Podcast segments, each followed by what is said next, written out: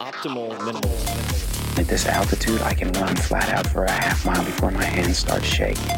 Can I ask you a personal question? Now would seem an appropriate time. What if I did the opposite? I'm a cybernetic organism, living tissue over a metal endoskeleton.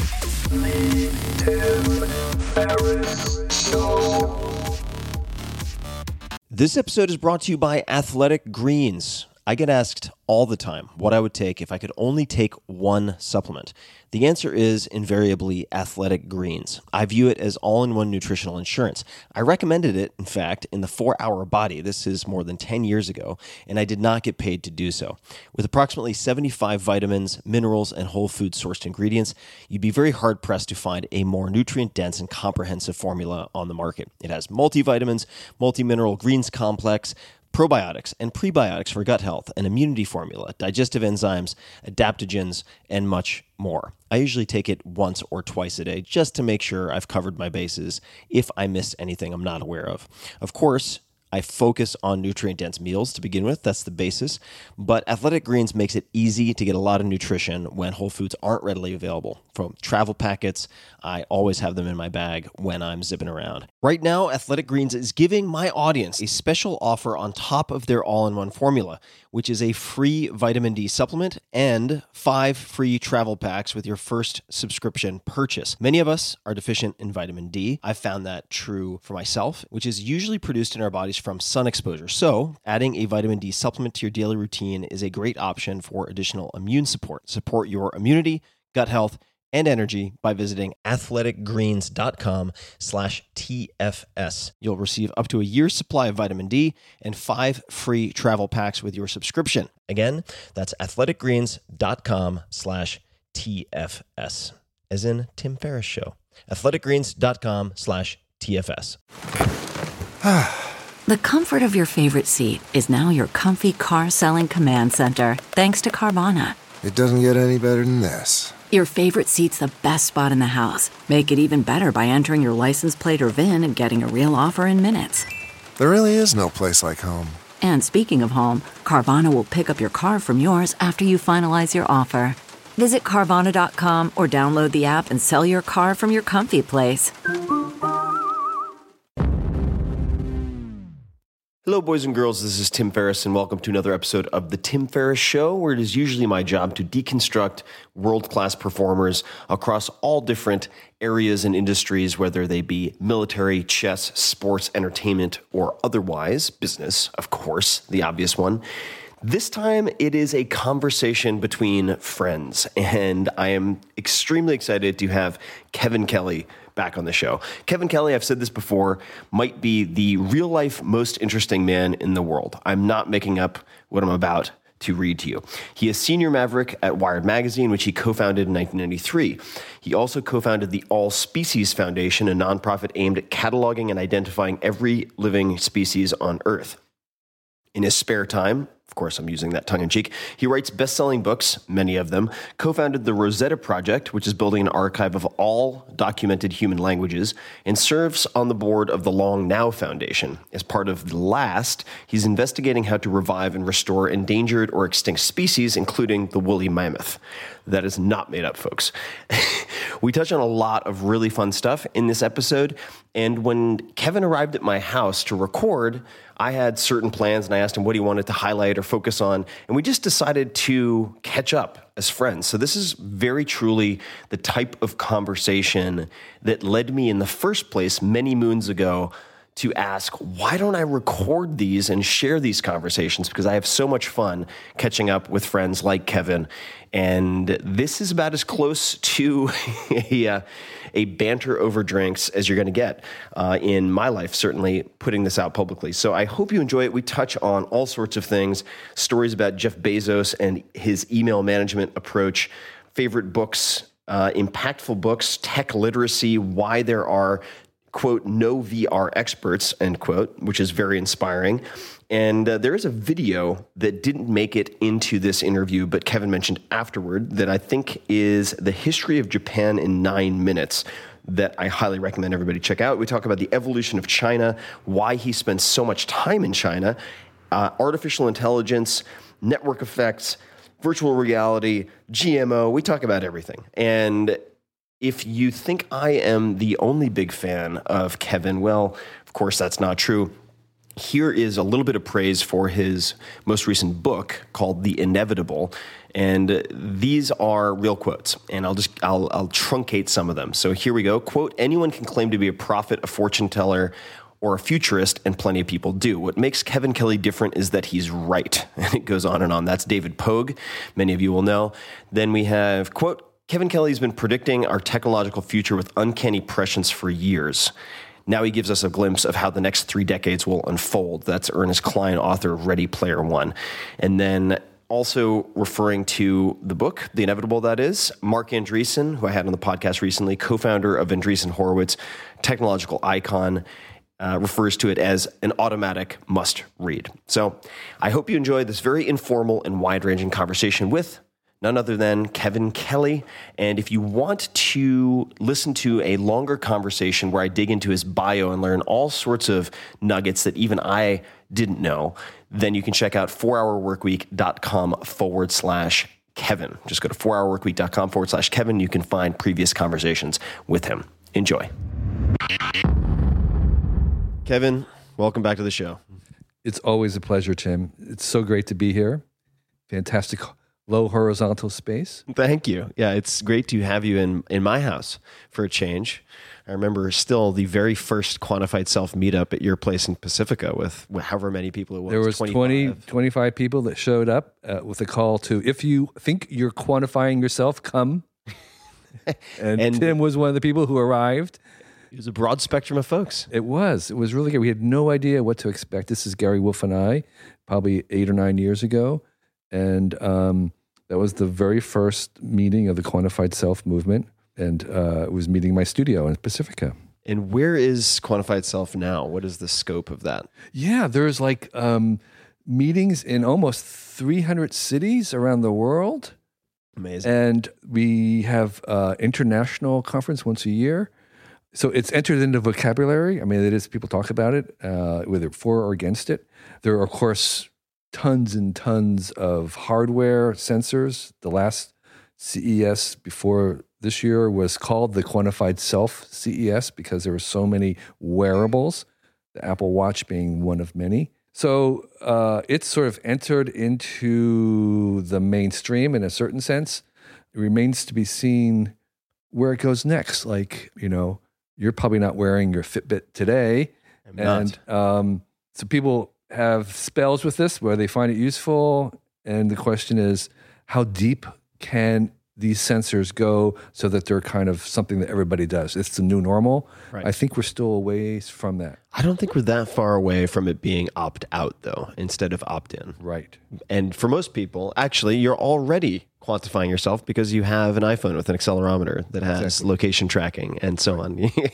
uh, the the fascination that I have with your life extends in many different directions, but one is there's the Kevin Kelly futurist technologist, and then there's the Kevin Kelly, and they're one and the same, of course, but the the other another aspect of you which sends me your family letters. Mm-hmm. And I love getting these letters. They they read like fiction, quite frankly. I mean, it's it's straight out of like Rin Tin Tin.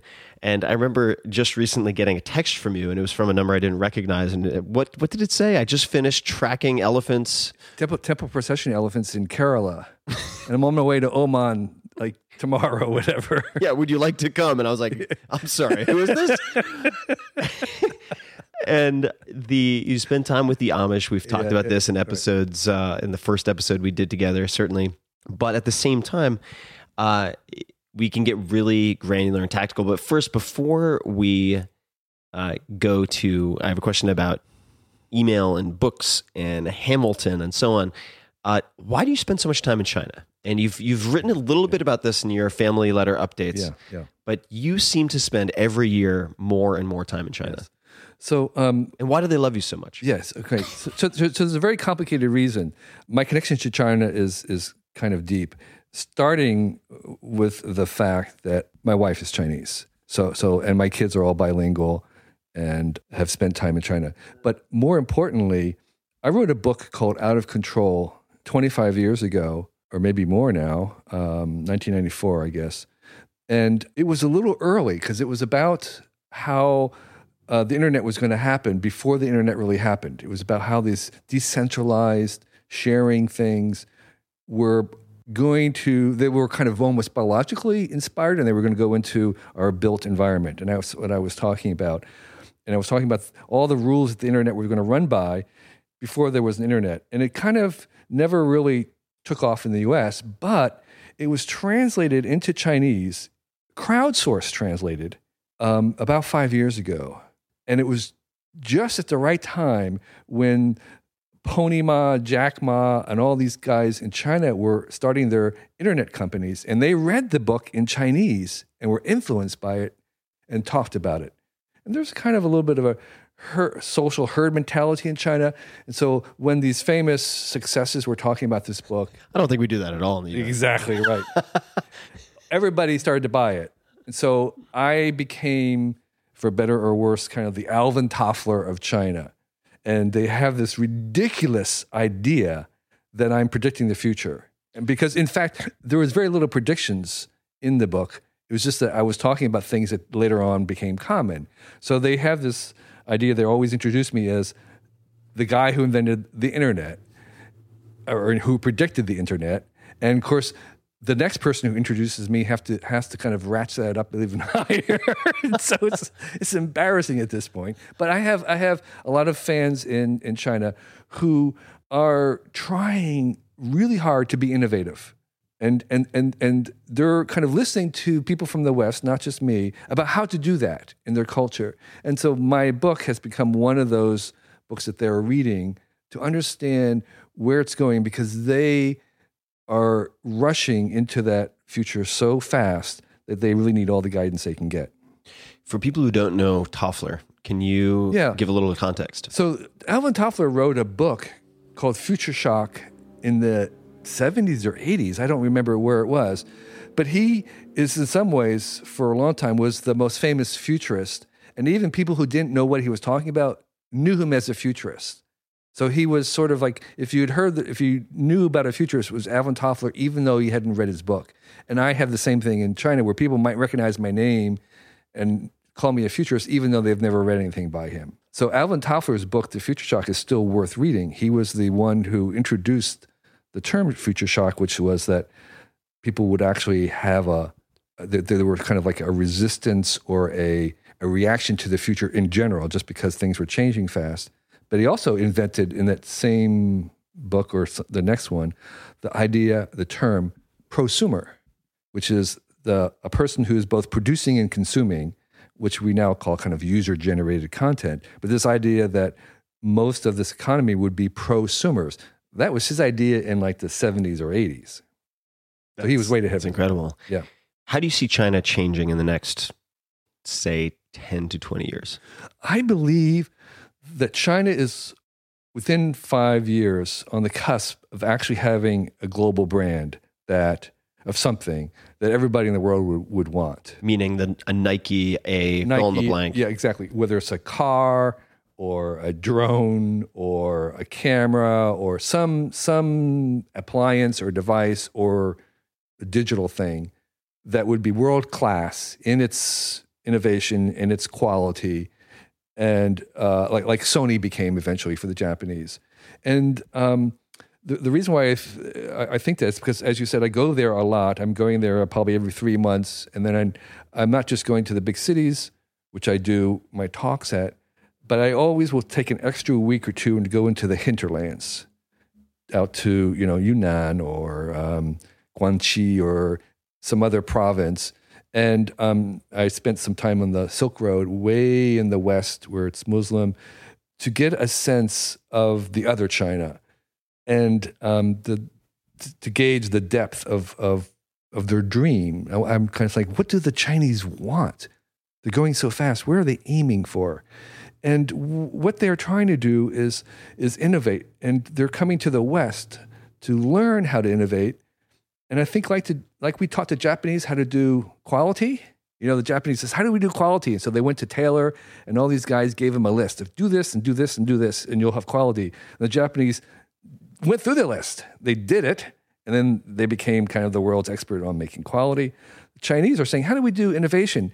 And all the people from the West and myself, well, you need to have, you know, gra- you need to have um, uh, science fairs. You've got to have, um, um, you know, innovation hubs. You've got to have startups. You have to have all this stuff. And so they're go- they're following. They're, they're going down the checklist, and they're going to. We're going to do that. We're going to do that. We're going to do that. And I think they will. They are doing it, and they are going to succeed in making something that we all want. And um, I don't know what it is, but I, I, I feel that they're they're really kind of doing all the things that they want to do, although there's two cultural characters that they haven't yet gotten to. And those two cultural ones is they haven't yet embraced failure and they still don't collectively question authority enough. And they're working on those. And they know that they have to do those, and they know those are difficult to do you know, collectively. I mean, individually, of course, there's no problem. The Chinese come to America, they, they, they can do all those. But collectively, as a culture, those are challenging for them. They're working on them. You know, it'll be some more years, but I think they will do it. Now, if you look at, let's say, Singapore, I know we're getting pretty China focused here, but just as a sidebar, you were talking about visiting these sort of far flung Right, right. corners of China. Uh, China is, just for those people listening who haven't been, is a lot more diverse than you might think. And in fact, when you hear Chinese, the language, for instance, like Mandarin Chinese, it's basically Beijing dialect Chinese. And then on top of that, if you were to go to China, I mean, there are many ways to say uh, Chinese depending on where you are, mm-hmm. and it indicates a lot of how you feel. So you could say like Zhongguohua, right? So you could say like center, like the center country, right. middle kingdom right. language, right? Then you can also say like Hanyu, mm. right? So the ha- the language of the Han mm, people, right, who are the dominant ethnic group. Guoyu. If you go to Taiwan, now the mainlanders hate that, but if you say Guoyu, that means kind of like the the mainland talk. Right. I mean, it's I'm translating very liberally here, and uh, that of course really irks the Chinese who view Taiwan as as uh, sort of a rogue province Mm. Right. that is nonetheless still a part of them, much like Right. kind of Que- Quebec or something uh, in Canada. But the the other point that I was going to make is is or question rather that I was going to pose is if you look at say Singapore. So Singapore is has tried with some success for at least I would say the last 10 years to replicate Silicon Valley. And they've faced very similar cultural hurdles. But they have fantastic at least my impression is financial resources. They have unilateral freedom to kind of do whatever they want. And uh, they have a well-educated population.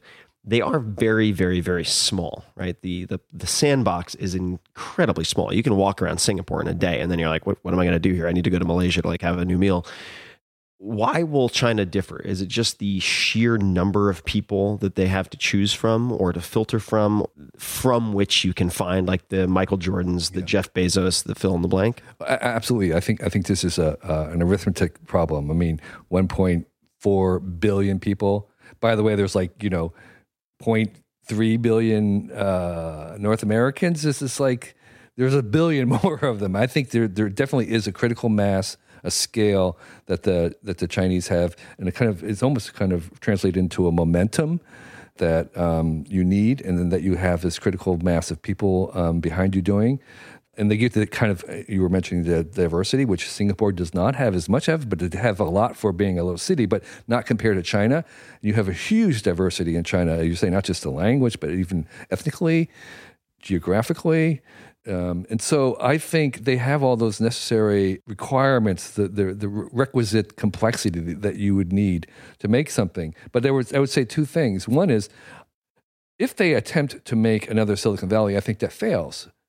There are network effects in all these things. And the network effect says that the best get bigger, and the bigger you get, the better you get, and the better you get, the bigger you get. And so you have this sort of compounding acceleration. And that means that there's only going to be one or two dominant players. And by the way, AI is going to be a network effects phenomena.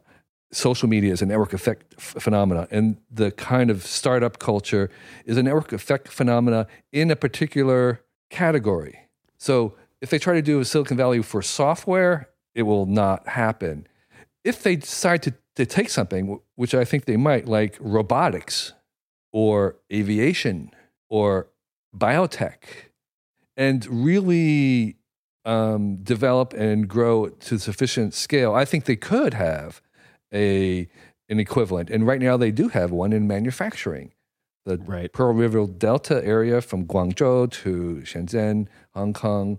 I mean, that is that's basically one. They do the world's best manufacturing in China. It's not because it's the cheapest; it's because it's the best, and they have this whole ecosystem with thousands and thousands of suppliers and dynamic, real-time, you know, inventory control and this whole thing.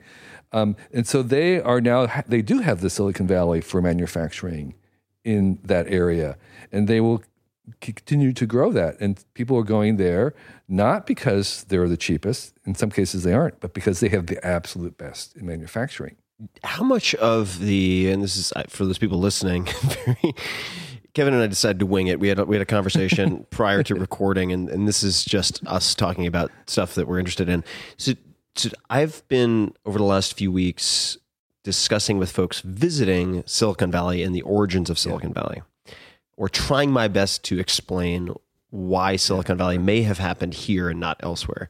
How much of Silicon Valley do you think can be attributed to a handful of companies that just happened to land here, like uh, Fairchild or some of these semiconductor companies?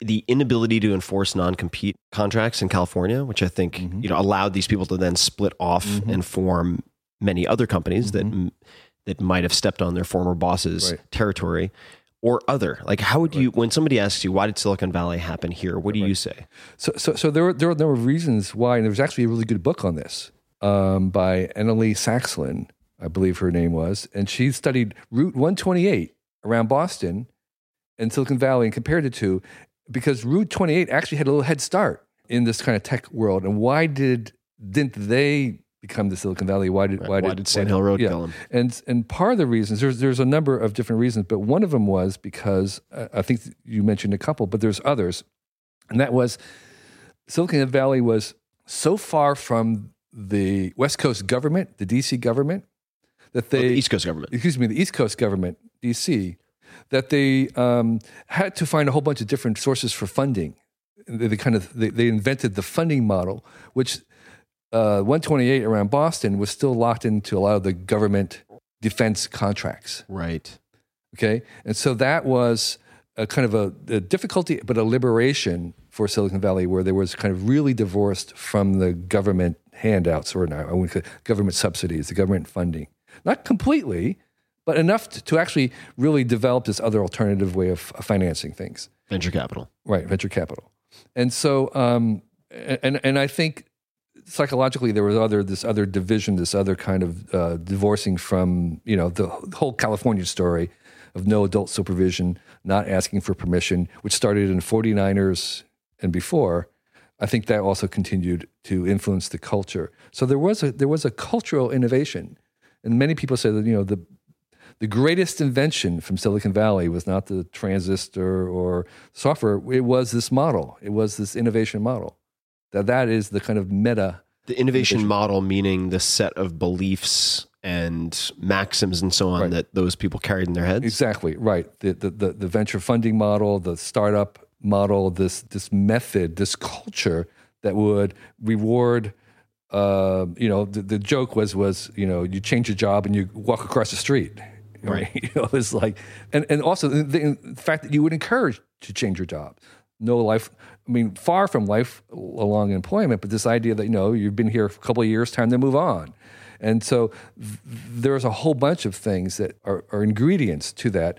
And this book studied this in a kind of a more economically rigorous way of why did one surpass the other. There are a number of fascinating documentaries on this as well. And maybe it's all sort of hindsight logical, but Yeah. in reality, 90% of it was just random collision of, of people and, and factors. I don't know. I would also recommend John Markoff's book um, with this really trippy title called um, "What the Dormouse Said." What the Dormouse said. Said, which is about the hippie origins of the personal computer industry. Ah. So, so there's a whole nother strand which is very influential, which was the fact that the hippie generation embraced computers unlike the other technologies that they were rejected.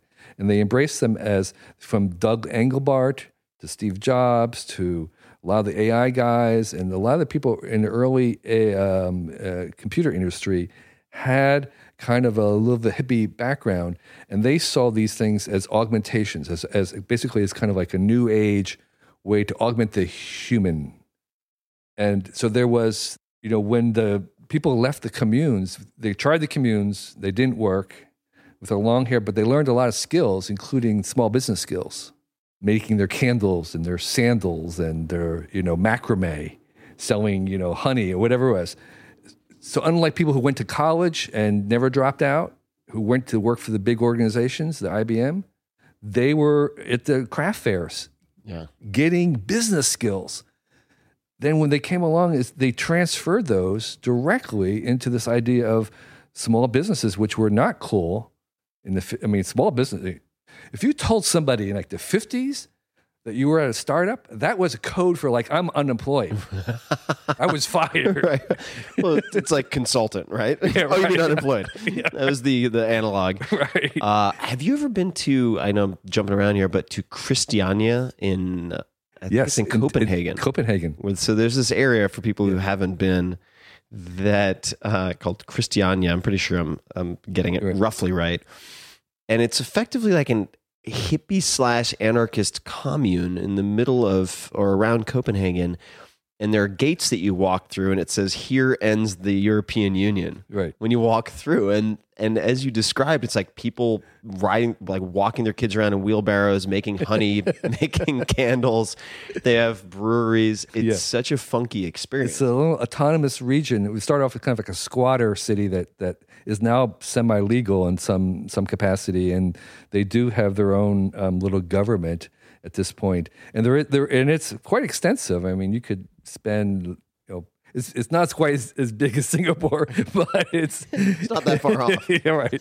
Um, and it's it's a it's a worth ex- uh, it's a worthy experiment to go visit because there are lots of alternative governments and structures uh, and cultures are really important. And let me just say one thing uh, about travel before we kind of go on to other things. Um, I travel a lot, not just to China, but to other places as, as much as I can, because I find that it really keeps my mind flexible.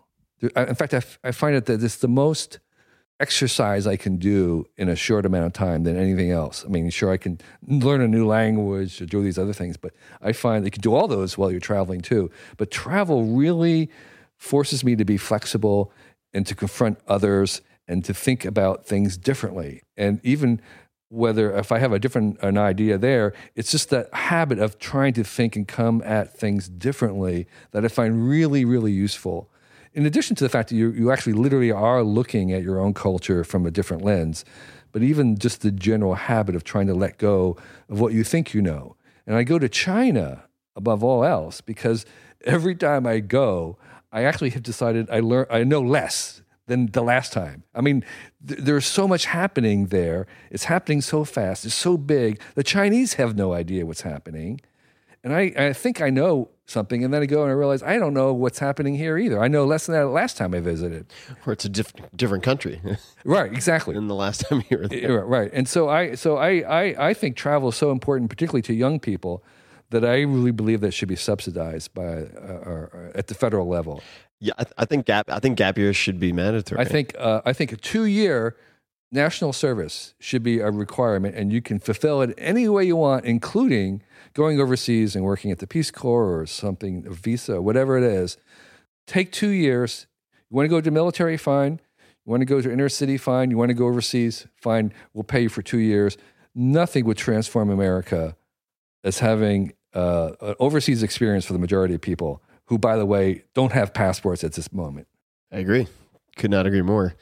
And we we agreed on a few other things earlier when we were talking about podcast questions, and I was making some funky mushroom coffee, not of the psychedelic sort, that I'll describe some other time. But you suggested that I ask people about their uh, email systems. How do they handle inbound email? Right, And- because because is- for ordinary people, they get a lot of email. But if you have any level of success or notoriety or uh, prominence, dealing with the incoming in a sane way that is actually works uh, is is a real mystery to me. So people like yourself or even the other people who get a lot of demands on them, how do you actually deal with email? Do you have more than one account? If you have more than one account, how do you handle it? Um, do you have your assistant involved? et cetera, et cetera. There are many different facets right, to it. right. And you mentioned you had a conversation with Jeff Bezos. Yeah. And I said, we have to save that for the podcast. So now I have to ask, what was this conversation? So uh, I had the opportunity to ask Jeff at some point about his email because I, you know, I wanted to send. It. It's like, who who do I send it to? How do you do your email? He says, well, I have, I, and this again, I think this is probably a ten year old answer, so I can't verify that this is happening. But he said, I, I finally figured out what to do, and so here's what it is: is anything you send to me, and his actually email is fairly well circulated.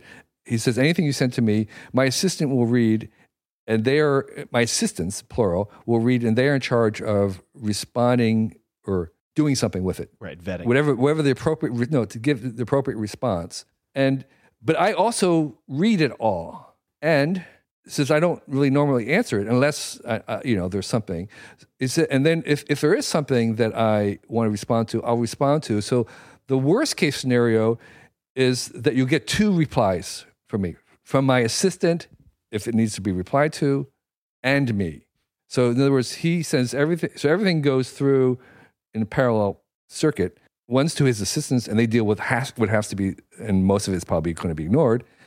Those that, that need to be done something, they may nudge him or whatever. And he's also looking at it, and he can reply personally to it. And he said the worst is you might get two. And so that that seems to be. I mean, you know, he has one email, and I have gotten responses to that email, and sometimes it just kind of goes and. Obviously, he doesn't need to respond to it. into the ether. Right.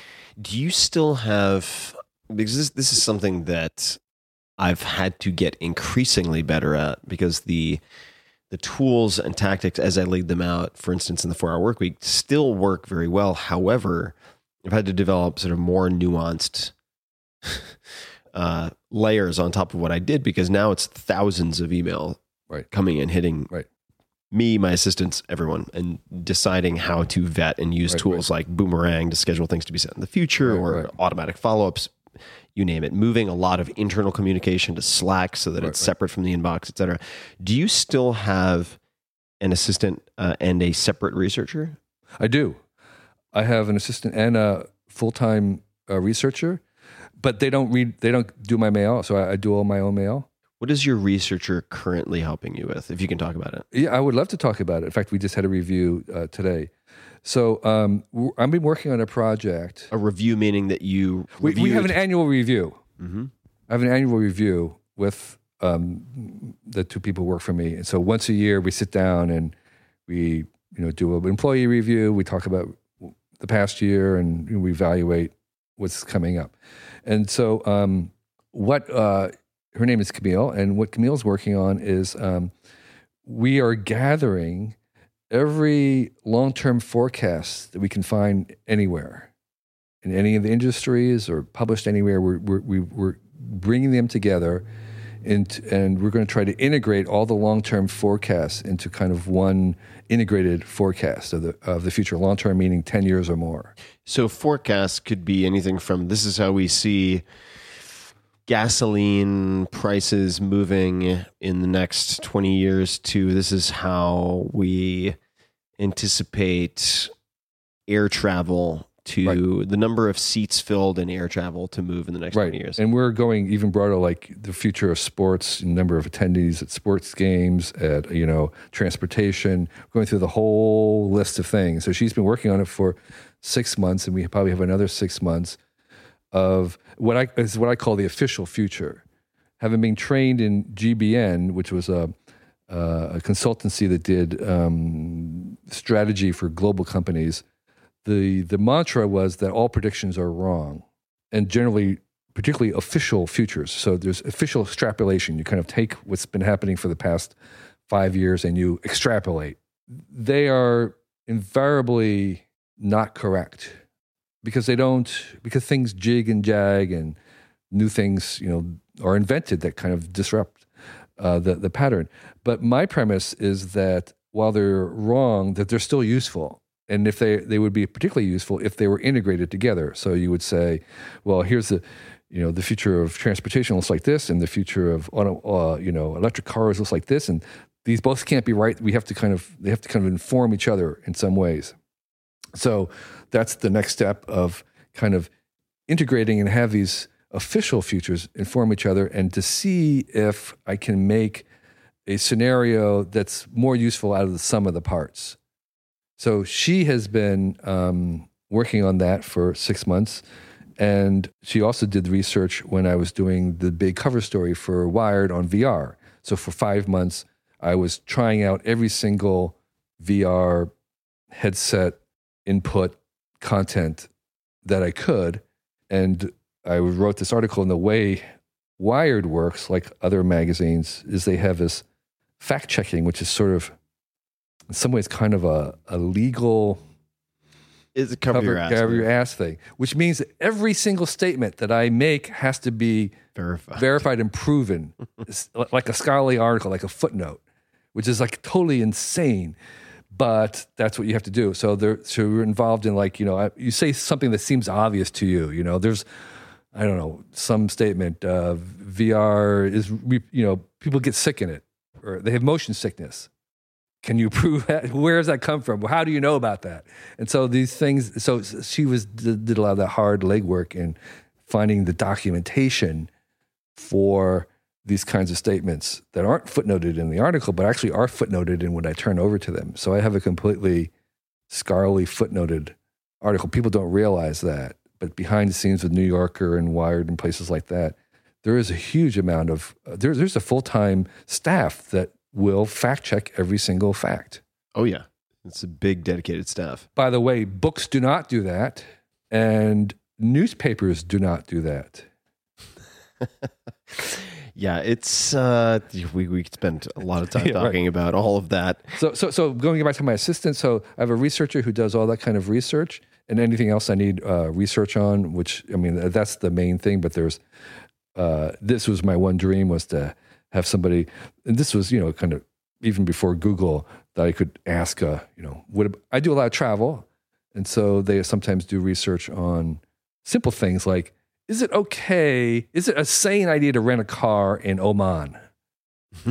or should I get a driver? Mhm. You know, it's like so you kind of troll the the TripAdvisor boards or Lonely Right, the Planet. State Department It's just kind of looking looking around. Yeah, so there's that kind of stuff. How do you decide, aside from those types of logistics, how do you how do you choose projects for your your researcher to help you with? And you could delve into anything that you'd like. So how do you choose? I mean, projects in general. What am I going to do next? Sure. Yeah. How do you choose what you're going to do next?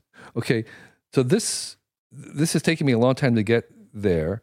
But what I one of the questions that I well, you know, there's you've seen these Venn diagrams of things that you like to do, things, that other people at. need. Yeah. But uh, for me, there, there's actually a third important circle, and that's not just like things that I want to do. So that that has to be a, a key thing that you know that I'm good at doing. That's the second thing because there's lots of things I could have would have fun doing, but I see I'm no good at.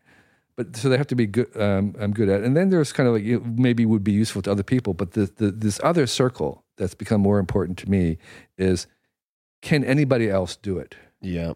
Right. if somebody else can do it, I am not going to do it. And I spend a lot of time trying to give away ideas and trying to talk about what I'm doing in the hope that someone else comes along and says, Oh, I'm doing that. And that's like, Oh, phew, what a relief because now I'm not going to do that. you know, it's like I'm talking about this future stuff. If I can find out someone else out there and they write to me and they say, I'm doing that, I was like, Oh my gosh, thank you. Now I don't have to do that because and so what i'm trying to f- what i'm trying to look for is really good things that i would enjoy that other people value that nobody else is going to do that i can't convince anyone else to do. They think it's a terrible idea or they think it's a lousy idea. But for some reason i think this is a good idea and i can't get anyone else to do it. I can't talk I, no one will steal it from me. You're trying to give it away. i'm no trying to give it away. No one's going to take it. It's like all right i have to do that now that's uh, that's how I feel about books. So I get asked, "Well, why don't you write a book on this? Why don't you write a book on that?" And I'm like, "There are already plenty of good books on Yeah. both of those subjects." right, right. And uh, it has to be something that bothers me for so long. It Right. seems like such a crackpot idea to Right. everybody else. I can't buy it anywhere to Right. scratch the itch. And I'm like, okay, well, That's that's me. just just to like fix that neuroses, you know, that neurosis, I have to address it. Uh, so the title, uh, titles are important, and you mentioned the title of a book just a few minutes ago before we started recording that caught my attention because we were looking at the slow creep of books and piles on my my table, uh, which is is ironically right next to this uh, Marie Kondo book on uh, the, the the Japanese magic of cleaning up. I can never Let's- remember the name let's- of the book let's be more accurate. The book about cleaning up is on a stack of other stuff. Oh, exactly, which I took a photograph of because it, it's a lot better than it was. It used to be kind of like the trash compactor in Star Wars, and this and this this book on Japanese decluttering or just kind of surf this like wave of flotsam jetsam around my house. It's a lot better now. Uh, but you you mentioned that another book uh, called All Too Much. It's all too much, and You- it actually preceded her, her book, at least in English. And um, I thought it was so valuable that it, in this really huge book I did called Cool Tools, I listed it as the very first tool, which was how to deal with all this stuff, how not to have a bunch of stuff. And I actually found I gave it a whole page because I thought the, the message were, was so profound. Because it's not about like tidying up and cleaning. He it's it's he, he talks about the fact that um, if you have something that is valuable, you need to show it. Hiding things. If you're if you're if you if you have collections and you and they're not visible, then they're not working for you. So he's he's not against collecting things, but if, if you're collecting, they have to be prominent. They have to bring you joy. They have to be doing something in your life. And that what you want with decluttering is basically to remove the junk so you have room for your treasure. Mm-hmm. And all these kinds of things where it's it's not about the stuff, it's about your mental state, your your openness to new ideas. And the clutter is in some ways prohibiting your self fulfillment. You're, you're the best you because it's hiding. You're, you're you're buried under it, and so there is this sort of I wouldn't call it pop psychology, but it's it, it is a little bit about trying to get at the core of what you are about, what your house is about, what your life is about, and making room for these things. And the kinds of techniques that he uses are very similar to what the Japanese gal I can't remember her name Kondo. is Kondo, which is you know you pick up something and does that does that object give you joy? Actually, what she does is differently. She says, take everything in your house, and she goes by categories. Put it all your clothes in the center, make a big pile, and by default, all you're gonna get rid of all of them. And at, but as you're going through, if you pick up something that gives you joy, that, that's what you keep. Everything else is just gone. And the same thing about all your other possessions, you know, category by category, you decide they're all by default going to be gone, and you only retrieve those things that when you that give you joy. And that's a little bit what he's talking about in that same kind of profound way. I feel like that. I so I, I did try this. I gave it a good college try, and I did find certain aspects of it very helpful. But then the joy part, I picked up. I remember like these printouts that were like legal documents or tax returns, and I'm like, not joyful. This is not giving me joy. But it would be very neglectful and irresponsible of me to throw these out. Now what, Marie Kondo? the topic of simplicity is one that I try to consistently return to because our lives tend to entropy, Yeah, right? right. Uh, what books or resources have you found helpful for simplifying your life? And if that's not the right question, you can tackle it a different way. Well, I, I think um, it's all too much. This kind of decluttering in, in her book are, are, are actually helpful in simplifying things. Um, I, I'm maybe not as a big a fan of simplicity as you are. I think um, our lives are inherently more complex than our parents and our grandparents, and our children and their grandchildren and future generations will be more complicated. I think that is generally the drift of this thing we call life and evolution and technology is and they're going to become more and more complicated and i think you know right now people some people are very upset over our kind of um, distracted manner or the, you know the way that we kind of skip through or surf through the nets and the internet and social media i actually think that's a very sane uh, response to the environment where we we are kind of we we have to scan because things are much more complicated, and we'll do more scanning in the future. So I I, I think there maybe there's kind of like appropriate kinds of complexity. You know, complications maybe we avoid, and complexity is is okay. I I mean, uh, the thing about life is that it's it surfs a very fine line between rigid order, which is death, and complete chaos. And there is this sort of there is this edge of chaos, they call it this edge, where there's this sort of a particular kind of falling forward, a particular kind of chaotic order or orderly chaos or something. And I think um, so. It's not rigid simplicity, and it's not just overly chaotic complications. There is a there is a very fine a variety of complexity that is not just healthy, but it is the, the source and the genius of I think health, wealth, and everything else that we want. So I, th- I think that I might be able to ask a better question, which is in face of the notifications and social media pings and so on and so forth, a lot of people feel anxious Right. and they feel conflicted and overcommitted. Right. Maybe you just mask it really well, but I've never had that feeling from you. I've never gotten the impression that you feel those things. Why why not? Yeah. And I mean, are there particular rules or ways that you I there there is one thing, and and that is, um, and maybe this is kind of a Zen thing. You know, the Zen mantra is um, sit, sit, walk, walk, don't wobble. I haven't heard that before. Yeah. So this is the idea that okay, uh, when I'm with a person, that's total priority. Anything else is multitasking. No, no, no, no. It's just like so. I have a priority. You know, the people to people, person to person, it trumps anything else. And if there's something else going on, you know, whatever. I have I have given my dedication to this. If I go to a play or a movie, I am at the movie. I'm not anywhere else. It's like hundred percent. I'm going to listen. If I go to a conference. It's like I'm going to go to the conference. That's true. I've I've never seen you on a device while Right. with or near other people. Right. Now that I think about it. and even at Wired before, I had I had the rules like of um, if I'm with a person to person and the phone rings, no, never. If I'm on the phone and the notification rings, no, I'm on the phone. And so I, I think this sense of, uh, and you can kind of have a priority if you want, whatever it is, but it's sort of like I'm going to give, I'm going to be present, whatever that is, at that time, and everything else is sort of we'll deal with it later. Sit, sit, walk, walk, don't wobble. Right.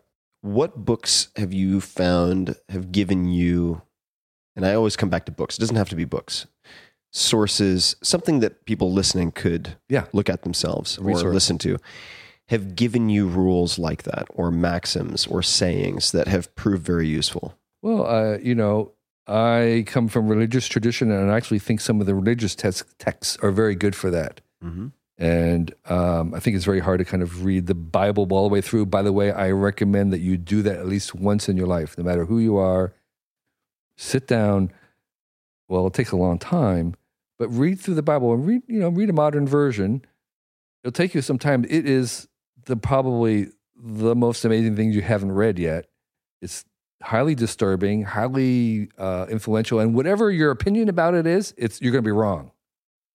Whatever you think, you know, whether you think it's the greatest, I mean, read it through. It's an amazing book. And I say the same thing about the Quran.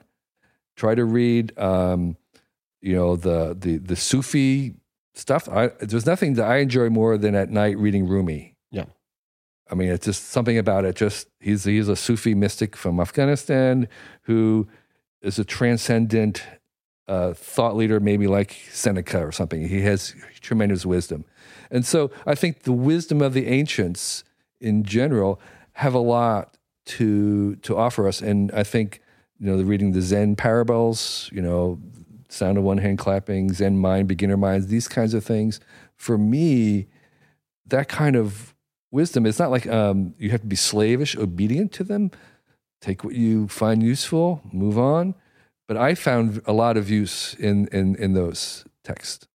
So we have, in a sense, these timeless philosophies and belief structures that can help us make better decisions and so on. Then we have subject matter expertise uh, of different types Right. that can become more or less relevant over time. And we were chatting before we started recording about a question that I get asked all the time, which is what industries should I be paying attention to in the next three to five years? What skills should I learn? And most of these are business Right. focused, but what skills should I learn to be able to take advantage of new, non obvious industries in the next Right, 10 to right, 15 right, years? And you mentioned, uh, and I might be getting the wording here off, but sort of tech literacy or Techno literacy. techno literacy, different types of literacy. Right, right, Can you right. elaborate on that? Right. So, so let me put again a little bit of contents. Uh, uh, context. I, I would really.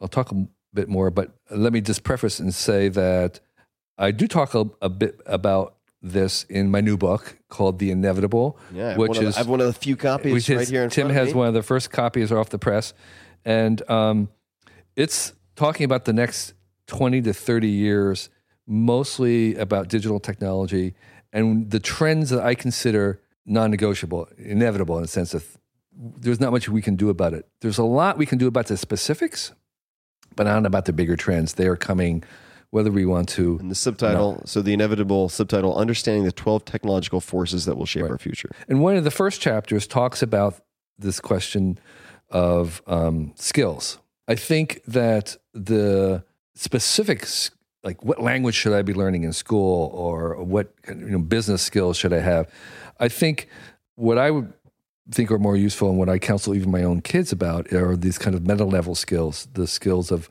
learning how to learn, the skills of uh, learning how technology in general learns or operates, which is what I would call the techno literacy skills. And so, an example of a techno literacy skill is that the cost, besides the initial purchase cost of a technology, whatever technology you buy, you now have a maintenance cost. And that maintenance cost is like making sure that it's upgraded or integrated or just maintaining it in some capacity. So there's there's several levels of the cost. It's not just how much does it cost to buy, but how much does it cost to maintain in your life. How there's there's a price to um, dealing with with it when it breaks down, upgrading. That there is sort of like owning a boat a little bit. you know, it's like not the initial cost of the boat; it's the maintenance that really is the costly part. And the same thing with anything that we buy. So if you get something into your house, there's now a relationship with that thing. You, it's like having a pet or an animal or something. You have to deal with it and its interaction with other things. That's just a kind of an elementary thing. There's there's a sense in which um, there's also negative costs too, in, in terms of whatever it is that we have. There's going to be some downside, and journalists are usually pretty good about kind of identifying. You should pay attention to what people say about the negative aspects of it because they are real. It's not that they should um, discourage you from using the technology, and I don't argue that it shouldn't, but we should be aware of them and, uh, and, and willing, in a certain sense, to pay the price. What would be an example, a clear example to you of a technology with a downside that perhaps is underappreciated or downsides that are underappreciated? Automobiles kill 1 million humans on Earth every year. Now, if imagine if we were going to introduce automobiles and say, here's here we get cars, it'll kill 1 million of us. Do you want to drive it? you know, Not the best pitch I've heard. well, I know, but that's what I'm saying. I'm saying uh, there are all these hidden. There's and, and but but that's real, and this is one of the reasons why I think um, driverless cars are going to, uh, even though they will. I mean, so here's the thing: the first person, the first car, a driverless car that kills a person, people will go completely bananas. But we're killing one million of them ourselves and there, and so that's not registered for some reason. It's like that doesn't count, Yeah, they've lost the, the reference point. right? Exactly. And so, um, so so there is going to be the. I mean, driverless cars will kill some people, but they're not going to kill as many as we kill. And so. In, in evaluating that and evaluating whether you want to get in, and there's there are going to be, by the way, ethical issues with driverless cars because we give ourselves a pass when we have an accident. It's like, oh, I didn't have time to react. I didn't, wasn't thinking. But the driverless car has to be programmed. And so you have to give it a preference. If there's, if there's an accident, do you give the passenger safety preference over the pedestrian?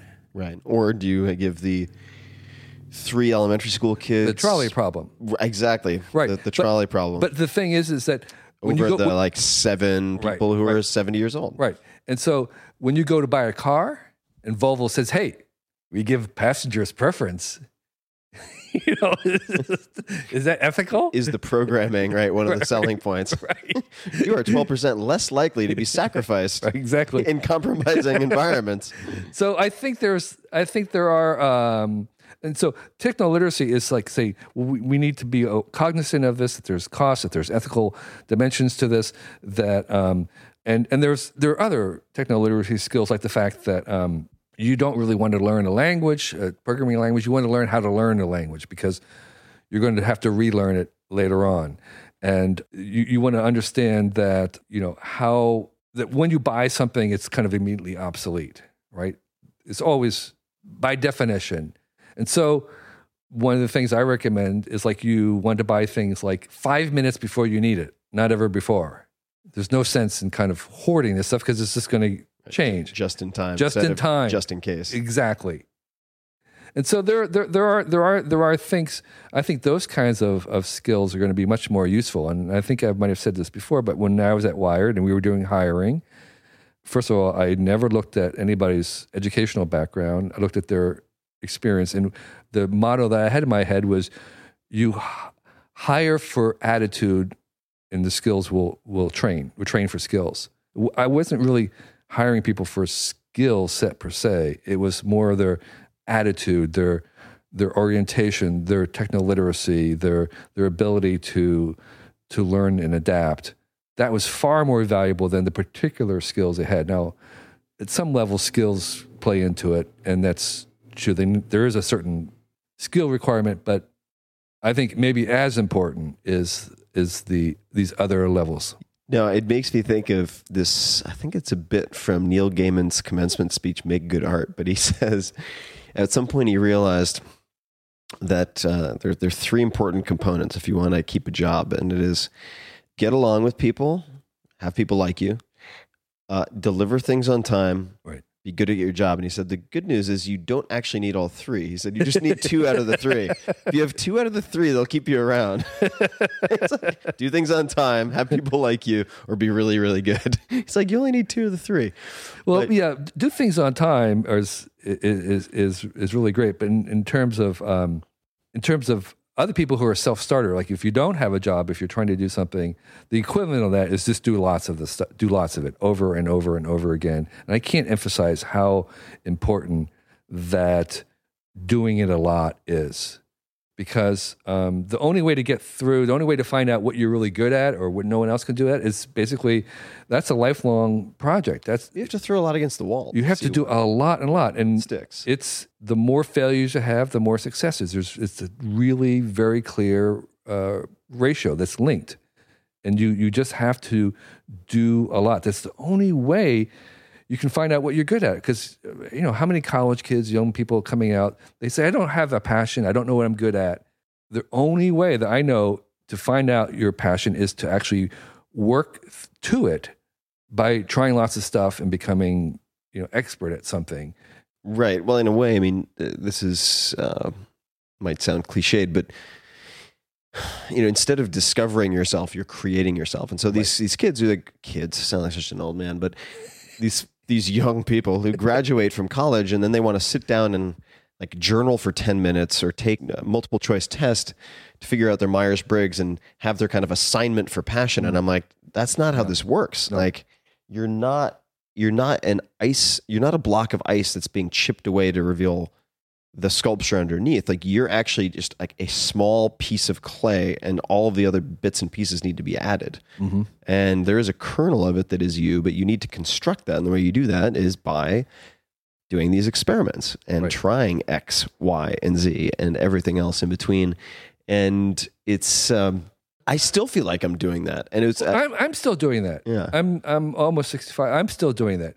And and the people i respect the most in my circle are still doing that they're still asking themselves at 70 years old what am i going to do when i grow up you know i mean basically it's like and who am i and what am i here for and should i be doing this and and that's actually why they i respect them so much is because they are still constructing their life rather than say discovering it or finding it. They're they're constructing it. I think that's a really wonderful metaphor.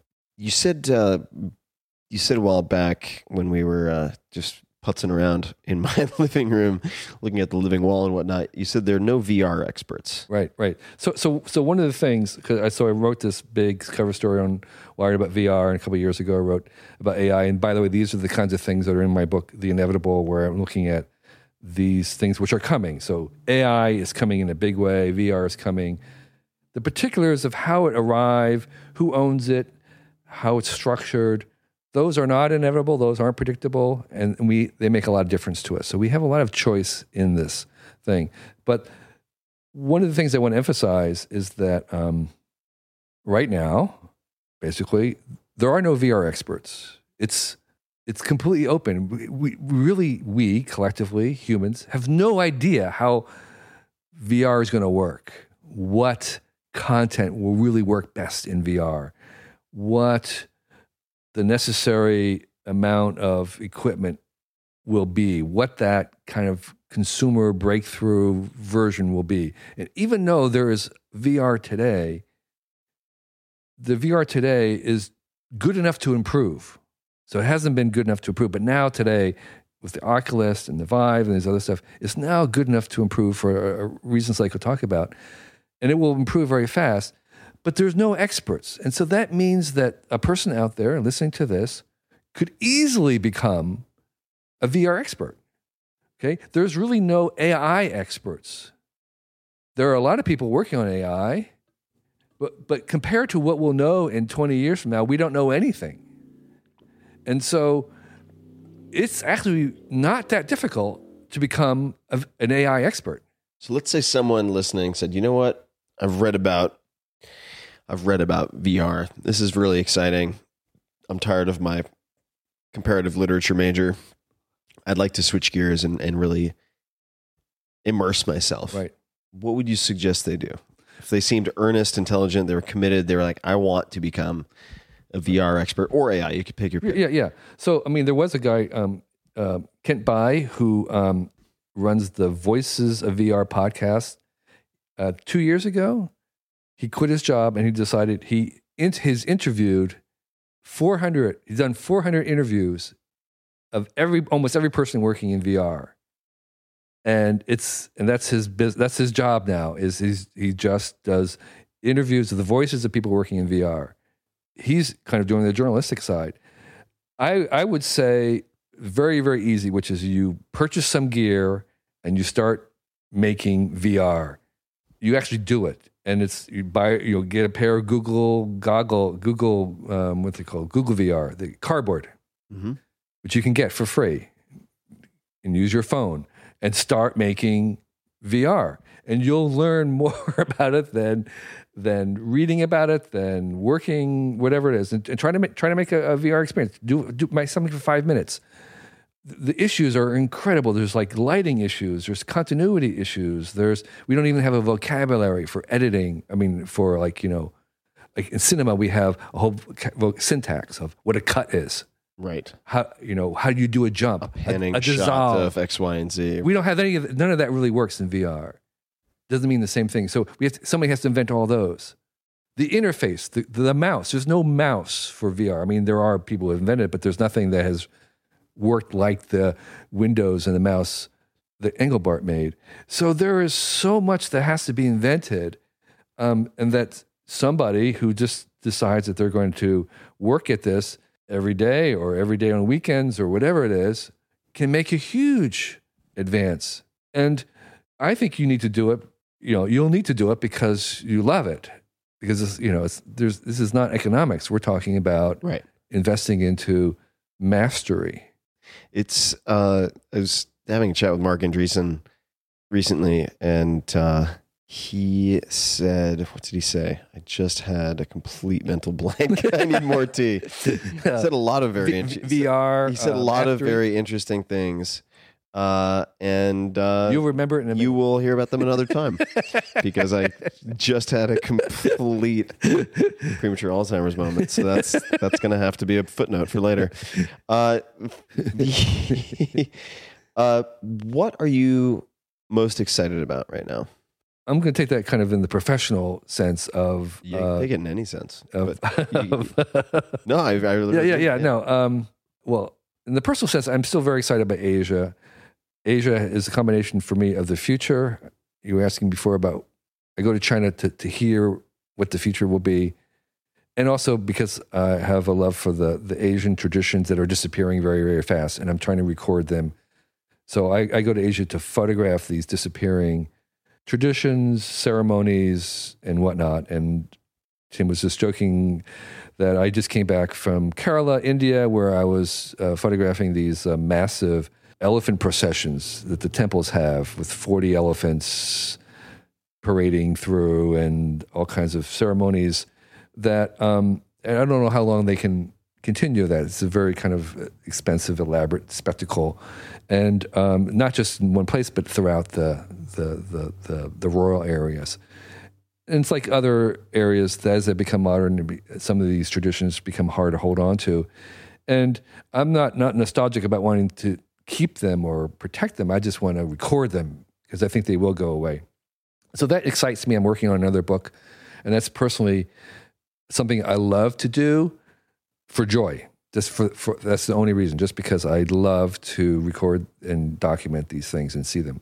But the other thing I'm excited about in the kind of world of the future is AI. I can't under I can't overestimate or over enthuse on the disruptive nature uh, that I think AI will be in the broadest sense. And um, many people use analogies, and I have several analogies, but the one that maybe would make sense to most people was the industrial revolution was this huge, huge thing from the world of agriculture, where we used our own physical muscles and the muscles of animals to get things done. And then we had this thing where we automated that with artificial power, artificial, you know, electric power and steam power and later gasoline power. This is this is artificial animal power, artificial human power that we used to uh, to make our lives so much easier and so much different. I mean, everything, our whole lives are really the fact that this house has been built using this automated power. I mean, imagine if you had to make it by hand. It just it's just insane. We couldn't do it. So so behind this, so all these motors and and um, the harnessing of that power propelled this industrial revolution in the modern world that we have. Well, you know, the 150 years ago, farmers would take a uh, an item like a hand pump and say, "Well, we'll make it electric." So they took things and they electrified them. What we're doing now, we're at the very beginning of it, is we're going to take all the things that we electrified and we're not going to cognify them. We're going to add intelligence to them. Everything, and not just things that, that are electric, but even inert things like a chair, like a door. And people laugh and they say, well, "You can put a computer in a door." Uh, twenty years ago or thirty years ago, yes. Go to a hotel today. There's a computer in your door. There's a little card reader.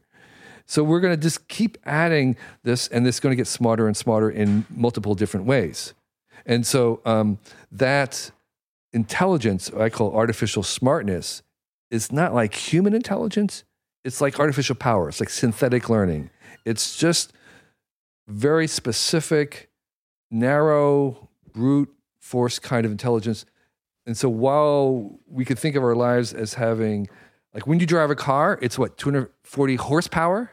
You have 240 horses at your disposal.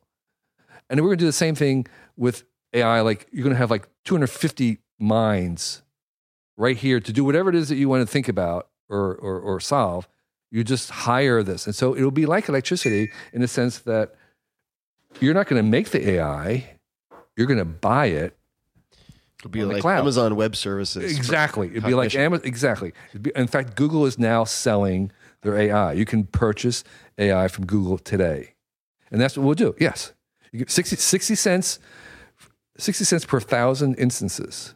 Really? Yes, Huh. and Google AI can do amazing things. Like it can look at a picture and tell you what's going on in the picture, and you can actually ask it questions. You can say, "Is there? What's that person wearing? What color is that? Is that hat? What are they doing with it?" And, and they'll tell you back. Sixty cents a thousand.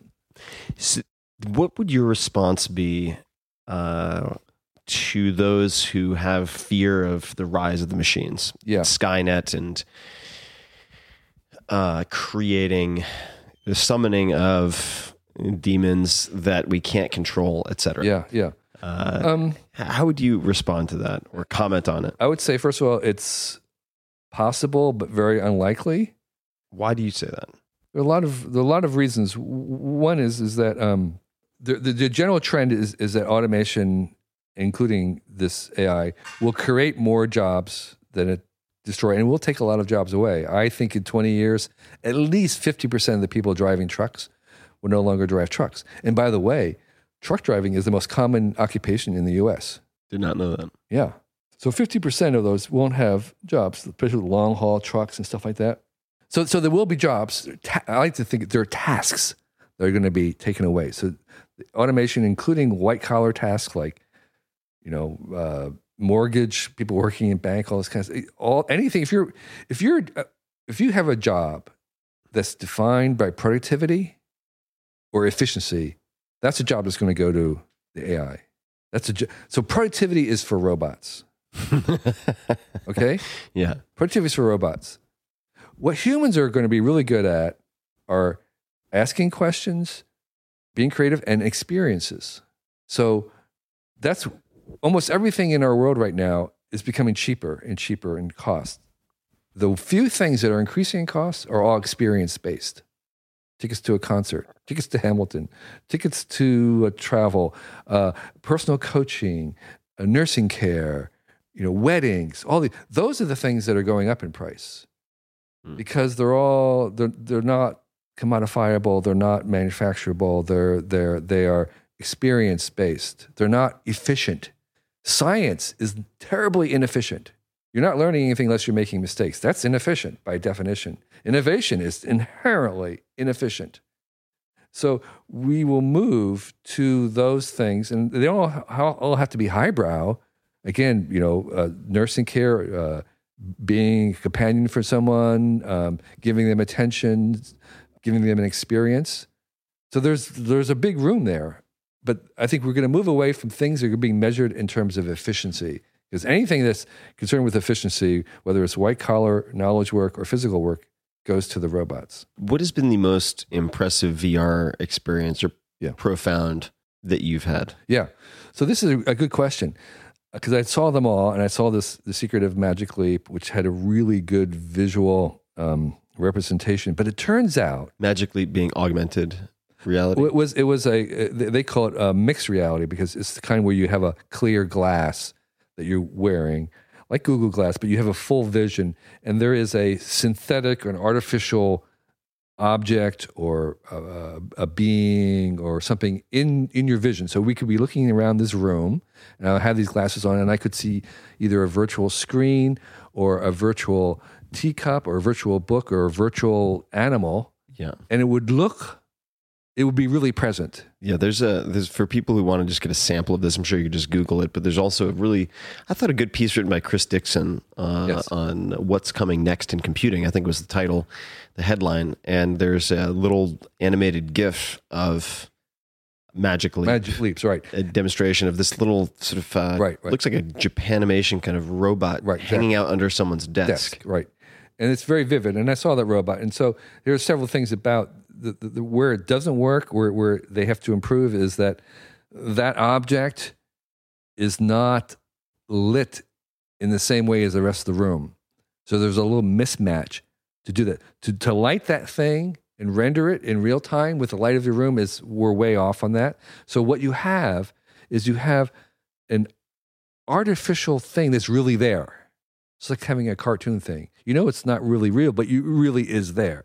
It's like uh, Who Framed Roger Rabbit. It's, Yeah. uh, So, but that's very useful. Like if you're making, if you're designing a prototype, and you can actually walk around, you can have virtual screens. So they talk about this being the last screen because within it, if you wear this goggle, you can have virtual screens that are very, very highly detailed. I, I could watch HD movie in it without any uh, discomfort at all. So you can have as many screens as you want, and you're interacting with them. But there's you just take off the goggles and they're gone which means you can also make them appear anywhere you want. So this is the future of work, and you can actually have teleconferencing, which is another thing where you have a virtual person next to you, and that is amazing, and it's something I would pay like I don't know thousands of dollars for right now if I could have that. So, you, were you in general then? Does that mean more impressed by the augmented reality or mixed reality than virtual reality? augmented or mixed reality is the more difficult of the two to do. And if Right. you can do mixed reality, you can do VR just by turning the lights down, making it black. So technically, VR is a subset of the mixed reality. Understood. Okay, Yep. so so the visual uh, accomplishment of like Magic Leap is there, but here's that wasn't the most amazing experience I had. It turns out that the visual is only fifty percent of your sense of, of of experience. It's the tactile, it's the audio and the feeling and using your hands and your body. And the best experience I had that was really amazing was something called The Void, based in Utah.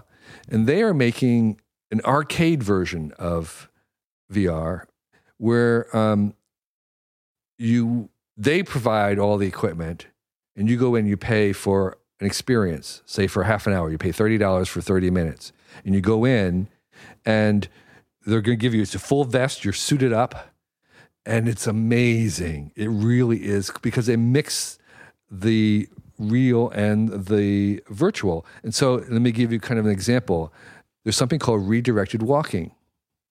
The way redirected walking is is imagine you have your goggle on you, you see as you see something inside and you turn 90 degrees. Hard 90 degree turn to the right.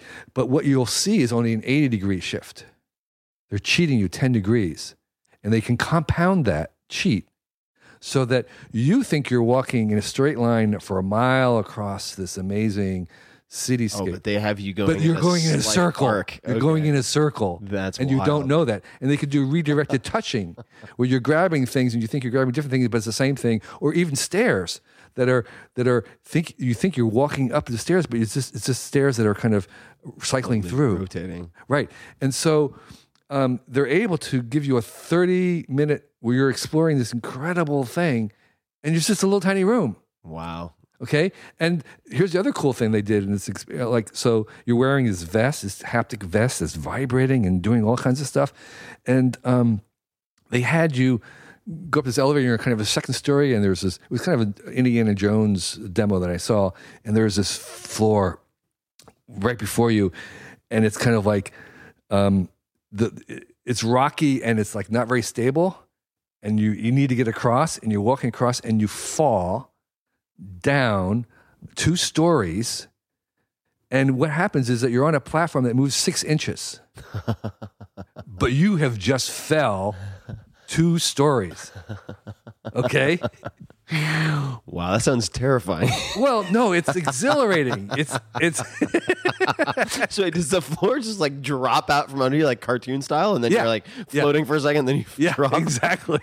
Oh my god! well, um, the point of all this is Hope they have great waivers. the, the, po- the point of all this, because it only moves to six inches. The point of all this is that um, that there are all these tricks to what we assign our own believability of what is real, where we are, and just like cinema uh, exploits a trick of our vision. Yeah. You think Mickey Mouse, which is not a real character, is throwing a baseball, and you said that ball is really moving across the screen. But there's no movement, right? There's only a series of still images that we can assemble in our brain.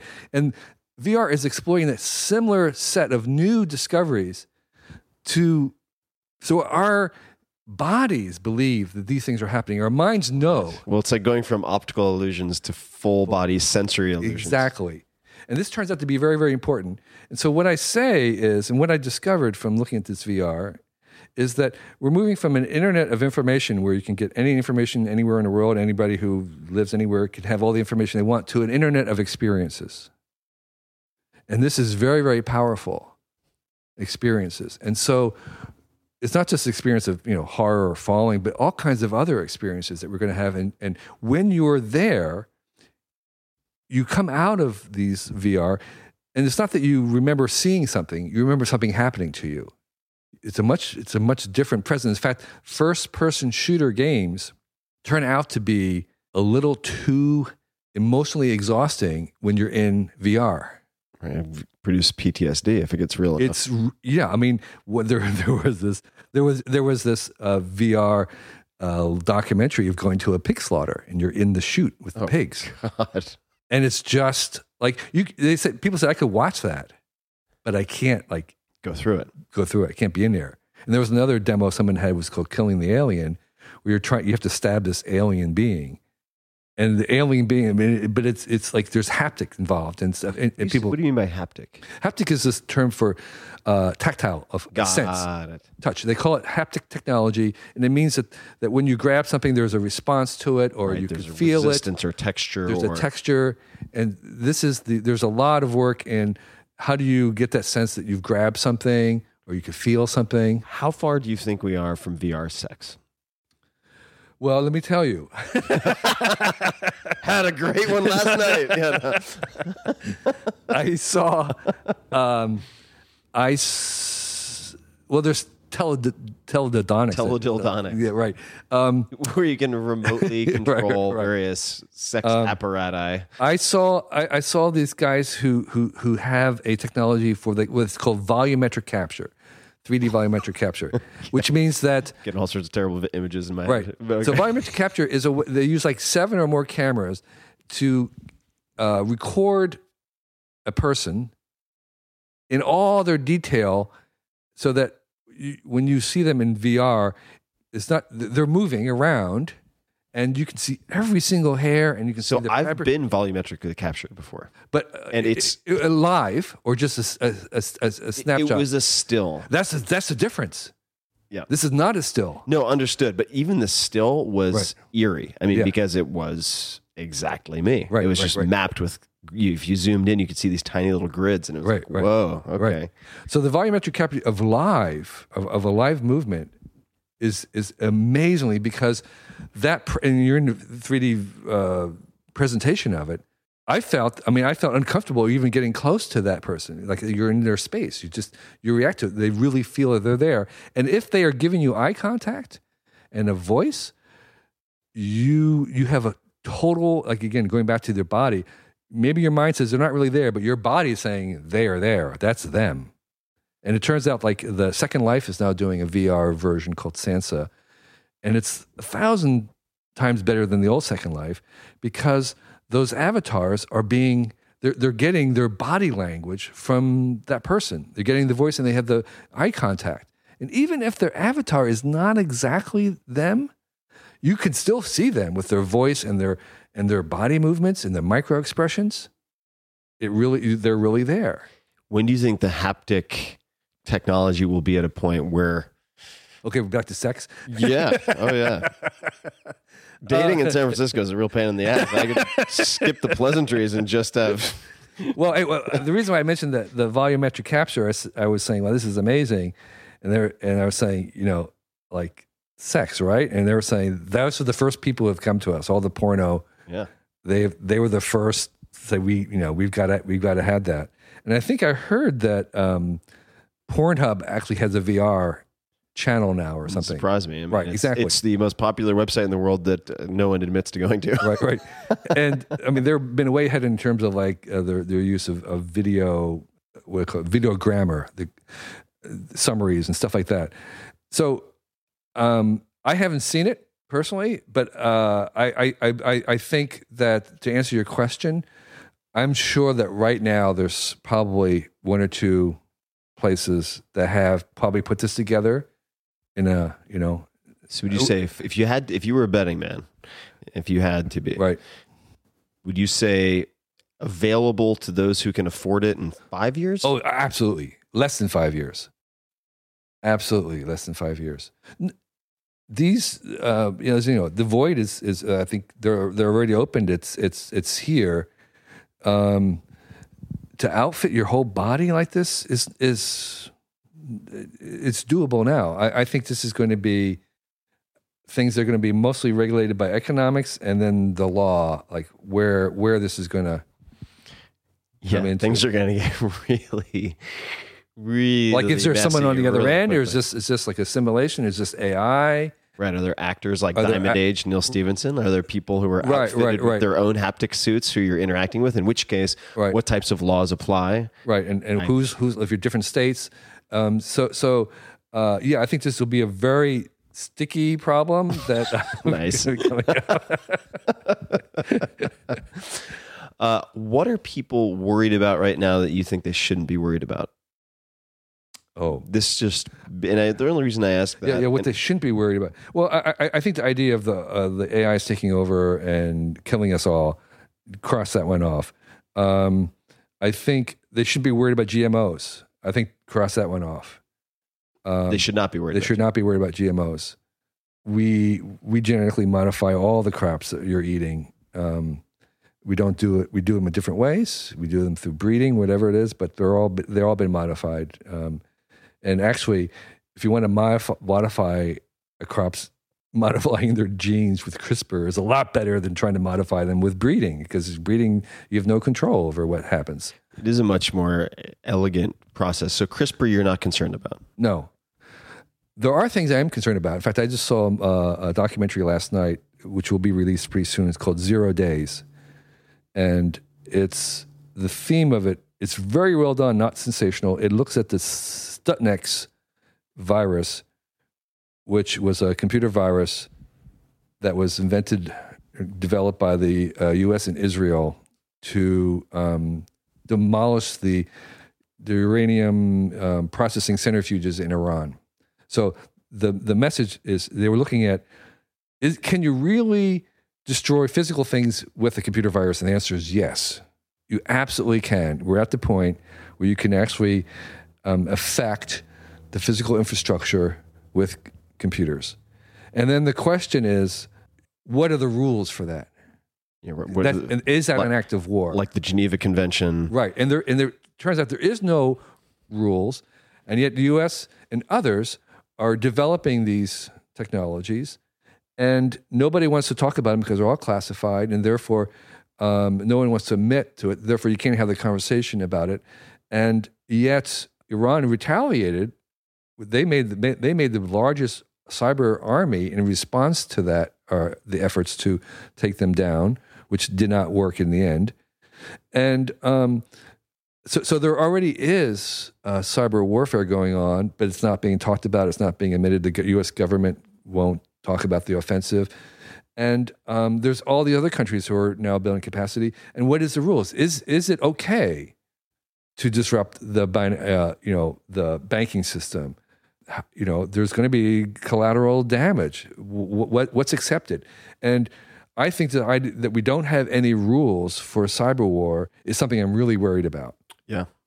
Well, that's, I mean, I remember at a uh, conference a few years ago, this very, in, very well respected technologist got up and talked about precisely this cyber warfare and some of the scarier scenarios and uh, potential uh, tactics that could be used. For instance, if there were a natural disaster in San Francisco and people went to Google, assuming that Right. there was still internet connectivity, to try to determine how to respond. You know, if someone could uh, initiate the disaster somehow, uh, and then also figure out a way to present certain search results that were misinformation, you, I mean, that's maybe even more elaborate than it's necessary. Like maybe that's the 007 bad guy. Like I'm going to leave you here with a sophisticated laser setup while I go have a sandwich, Mr. Bond. I'll see you in 20 minutes. and then he gets away.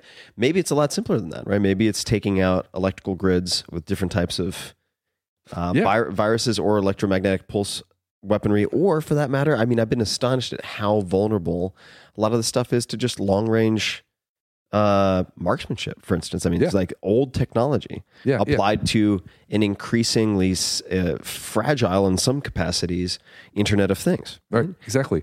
So so um, uh, and then there, eh, then when you introduce AI into that, as the U.S. Pentagon has just got some funding to have AI do this kinds of stuff to, to, to weaponize AI. Basically, I, I'm also worried about that. I, I you know kill decisions. This idea of uh, we have right now we have legally mandated assassinations in the U.S. We we have we have assassinated U.S. citizens.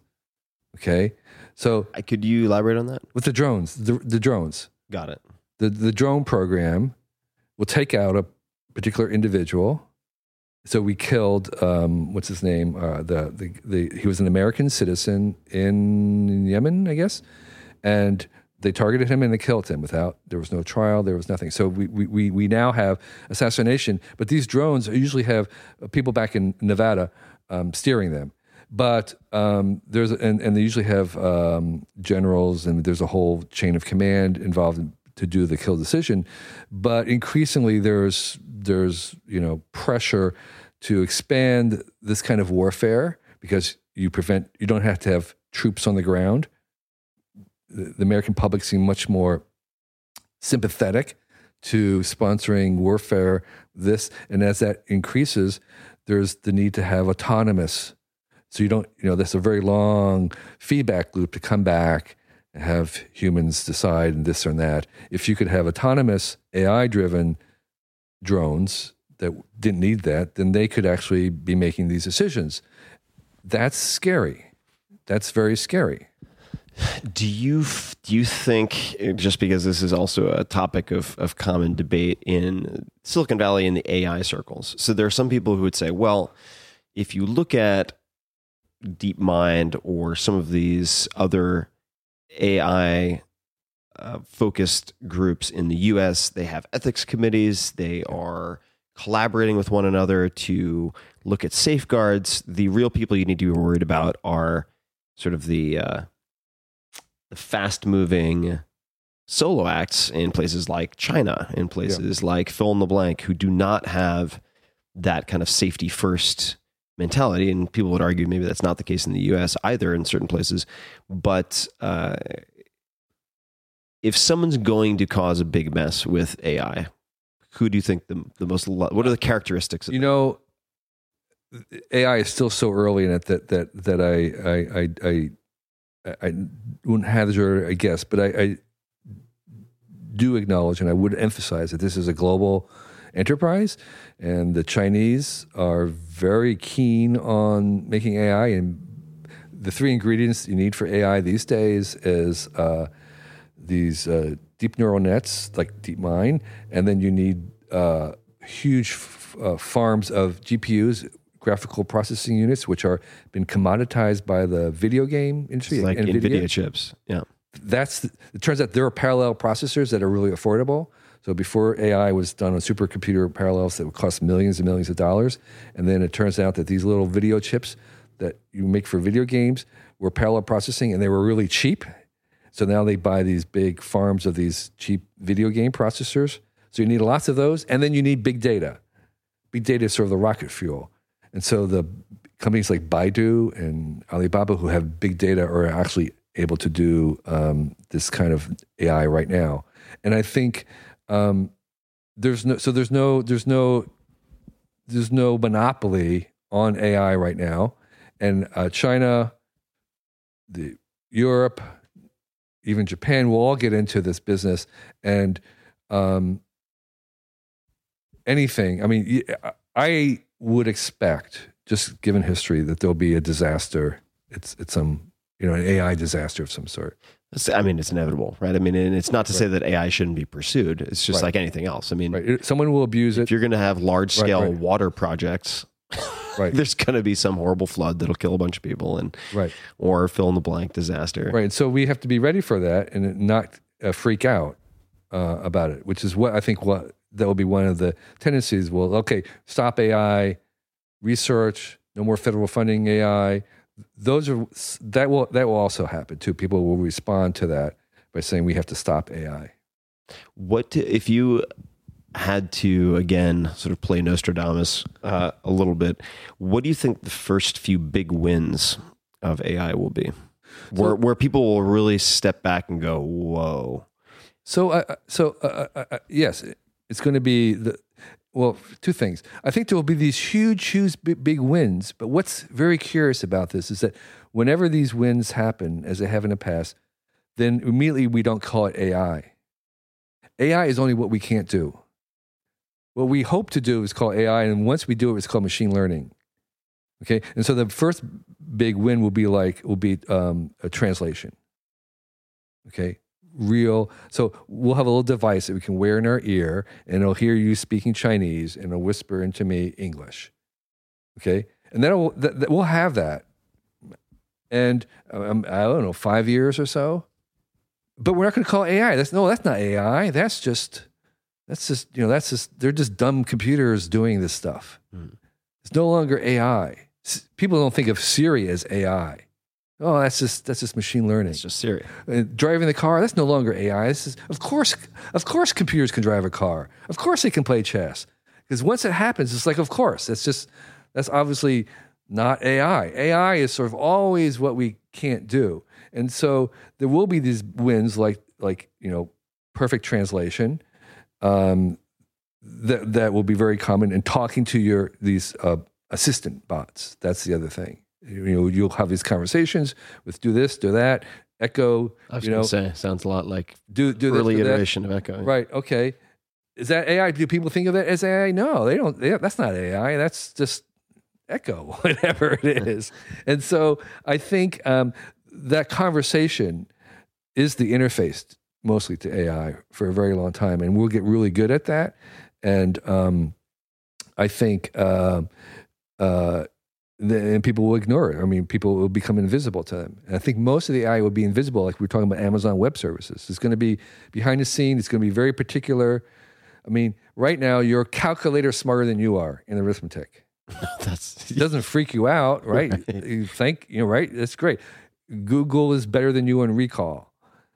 And so these we have these very specific artificial smartness. And that's where a lot of this is is like most of the AI we're going to make is not like human intelligence.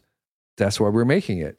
The whole point is to think different, to make things that think differently than us. The reason why we want these AI uh, to drive cars is because they aren't driving like humans. They aren't worried about whether they left the stove on or, you know, having an argument with the garage. They are just driving better than we can drive. And that's so we want to make we'll make a lot of stuff that does things that are not I mean like when Google is remembering all the web pages in the world, that's inhumane. That's I mean that's inhuman. It's not anything we could do. And and so a lot of this stuff will be and once we see them the machines doing it, we'll say, well, obviously we weren't the only ones who could do that. but now it's all in retrospect. Right. Do you? This is a total left turn, but do you journal? Do you? Uh, is that a practice that you have, or not really? it's an occasional practice and um, something uh, that I do occasionally um, at night, late at night. When do you do it? Or L- late at night. Meaning, what triggers it? Like, Yeah, I'm, I'm trying what to are the figure out. occasions on which that you you decide Um, to journal? Yeah, the, it, it, the, the, I haven't been able to determine the, the trigger, but sometimes I'll just be seized of this kind of like I need to sit down and just you know journal stuff and write stuff and doodle, and it's sort of um, I haven't been able to detect a pattern, but I have a book that I use and just it's called Late Night, and it's I usually do it late at night, very late, and I'm just kind of I don't know I'm just kind of maybe there's a buffer that gets filled or something. Um, you have to. I have to, you have to, you have to delete the download folder. exactly. Startup disk almost full. Yeah, uh, right, better right. get this into my journal. Uh, what change in your life or behavioral modification are you proudest of in the last say year or recent memory, and which are you? Which habits or behaviors you most uh, are you trying to change? Good question. I think I'm uh, working on. Um, I think it was like Mark Zuckerberg who had this kind of like he was going to give a thank you note like every day for 30 days or something. So this idea of of um, consciously really trying to express gratitude Mm-hmm. in a kind of a, a disciplined way is something I've been I've been working on to try to make it more of a habit. How do you express gratitude? Is it a phone call? Is it a text message? generally has been in email. I'm not a phone person. I'm not a voice. I don't like voicemail. I don't like talking on the phone. I I came into my into my professional life.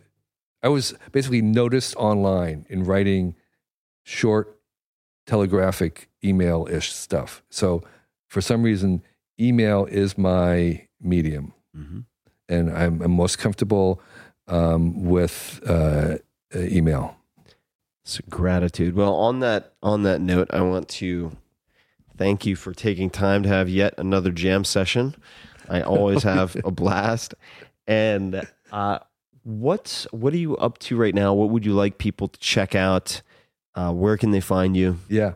So I have this book that will be released June 6th. It's called The Inevitable, published by Viking. Um, it's, uh, I think, a pretty good outline of the technological trends for the next 20 or 30 years at the highest level, things that we can't ignore and that we really should be embracing. And I think if you are interested in sort of what's coming, um, that you really find it very useful because it's not really technical. It's it's at a high level, and um, if you're looking to where things will be in 20 years, I think I have a pretty good map of where that's going. And where can uh, so people could? I'm, I'm sure by the time they they hear this, uh, grab it on Amazon. Right. Uh, and uh, where else? KK.org. Yeah, so kk.org is, a home as my homepage and where I hang out, and there will be links if you want other languages or the Audible version, the Kindle. Um, I think that all should be listed there, and um, I may even have a calendar-ish thing going. And um, I'm going to be doing, showing what you're up to in Yeah, terms of showing what to speaking engagements or whatever. Right. be. And in July, I'm going to be doing a bunch of stuff of um, basically uh, appearing on gazillion podcasts Mm-hmm. uh, that have dedicated that for the month of July. which is why I like to do mine early. Yes, exactly. and uh, and uh, another exclusive Tim It is. show opportunity. this is an exclusive. I am so delighted, Tim, that you, that um, you reached out and made the invitation to be at your glorious home. And I, um, I'm thrilled to have you here. and I hope hope that it was useful to the to the listeners out there because we did kind of go all over the place. Oh, that's why they come. They come. yeah. They come for the OCD plus the ADHD, with a dash of hopefully, definitely intelligence from my guests, and occasionally a glimmer of something approaching uh, semi-intelligence on my part. But uh, everybody, check out KK.org. It's full of all sorts of things that I've recommended many, many times over the years, including 1,000 True Fans, of course, and much, much more than that. The Quantified Self. Everything can be found somewhere at the hub that is kk.org. Uh, where on social media, if somebody wanted to say hello, would be the best place to say hello. I do look at the Twitter Twitter stream, and I'm Kevin Two Kelly, the number two. Um, I have Facebook, which I don't uh, look at as much, but actually I do look at Google Plus. Oh, you do? I do because I find that the comments and the uh, conversation is very, very high quality. Even though there's not that many people, those that are there are very active, and I, I pay attention. So Kevin Kelly. If they just search Kevin Kelly yeah, on Google I'm the Kevin Kelly on Google Plus. Perfect. All right. And we will put that in the show notes. So everybody listening, you can find everything we've talked about, assuming I can track it down, in the show notes at 4hourworkweek.com forward slash podcast. You can also find links to our previous conversations. We had two very, very fun conversations where we went into a lot of Kevin's bio and asked a lot of my usual rapid fire questions that we've already covered uh, previously. And you can find that and much, much more at 4hourworkweek.com forward slash podcast. And Kevin, firstly, thank you very much also for, for taking the time. I, I always have so much fun. And to everyone listening, as always, and until next time, thank you so much for making the Tim Ferriss Show part of your daily podcast experience. Hey guys, this is Tim again. Just a few more things before you take off. Number one, this is Five Bullet Friday. Do you want to get a short email from me? Would you enjoy getting a short email from me every Friday that provides a little morsel of fun before the weekend? And Five Bullet Friday is a very short email where I share the coolest things I've found or that I've been pondering over the week. That could include favorite new albums that I've discovered. It could include gizmos and gadgets and all sorts of weird shit that I've somehow dug up in the uh, the world of the esoteric as I do. It could include favorite articles that I've read and that I've shared with my close friends, for instance. And it's very short. It's just a little tiny bite of goodness before you head off for the weekend. So if you want to receive that, check check it out, just go to 4hourworkweek.com. That's 4hourworkweek.com, all spelled out, and just drop in your email, and you will get the very next one. And if you sign up, I hope you enjoy it.